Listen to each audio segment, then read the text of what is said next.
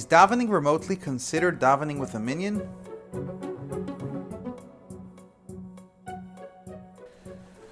It's brought down halacha, actually brought down before from the Gemara Brachas, that one that cannot come to shul and daven with a minyan should try to daven at the same time that the minyan davens, because that time that the minyan davens is a special time called the Eis Ratzin, and therefore, just like the prayers of the minyan go up and are not blocked, it's known that davening, betzibur, davening with a minyan, has a very, very special and strong power.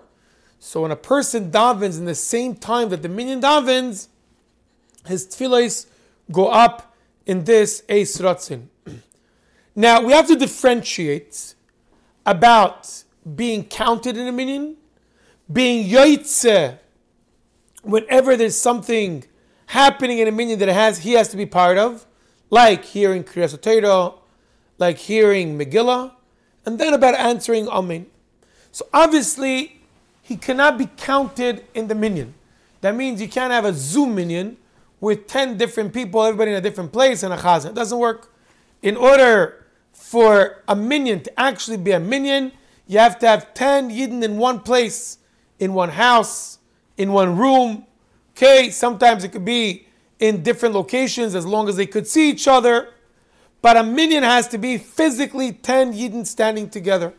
And if somebody virtually is connected through Zoom, through a phone, through WhatsApp, he's not part of the minyan. Same thing is when it comes to be yoitze, things that he has to hear. Kriyas Torah, sometimes it's much more when it has to do with Megillah. Rebbe explains in many, many times that in order to be yoitze, let's say Megillah, you have to actually hear the voice. You have to hear the sound of whoever is reading it. And we know that whenever it's an electronic sound, electronic sound is not the actual sound. It's a sound that's translated into electronic posts, and then it comes retranslated to a voice that sounds like a regular human sound. But it's not actual sound of a person. To be yotze, you have to hear the sound of a person. And therefore, if somebody makes Kiddush online, somebody leins Megillah online, somebody does uh, uh, reads the Torah online, you're not yotze. You're not yotze. What could you do? You could answer Amen if it's being said at the same time, it's being broadcast directly. If it's through satellite, through radio, through phone, you could answer Amen. And the proof that's brought down is that there used to be a great shul in Alexandria. Alexandria was a city in Egypt that was so big it was able to fit in it 12,000 people. Being that it was so great and so big, they never knew when's the chazan, where exactly is he holding. For sure, not the ones that were standing next to the chazan. And what they would do was they had a flag, a sudar, a piece of material that they would wave. That whenever the chazan would come to a place that people have to answer amen, they would wave the flag, and the whole shul would know that now it's time to answer amen.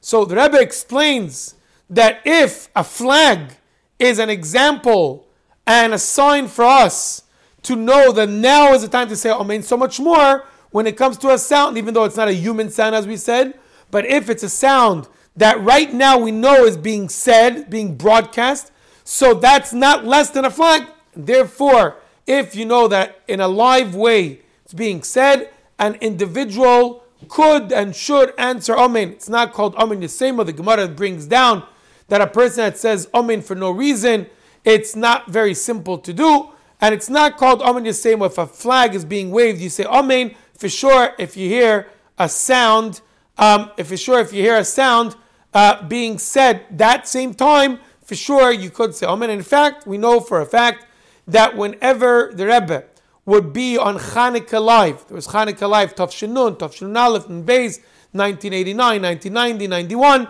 On Chanukah, the Rebbe saw how they were lighting Chanukah menorah, either in Moscow or in Yerushalayim. The Rebbe answered Amen for the, to the brachas, because the Rebbe for sure holds of this idea that if the bracha is being said at that time, you should answer Amen. So let's put it all together. So the fact is that a minyan could only be if physically you have 10 yidden. You cannot be yoitze, that Kriyas Torah, Megillah, Shofar, all these things, if you don't actually hear the real sound. But nevertheless, you could and should answer Amen if it's being said at that exact time.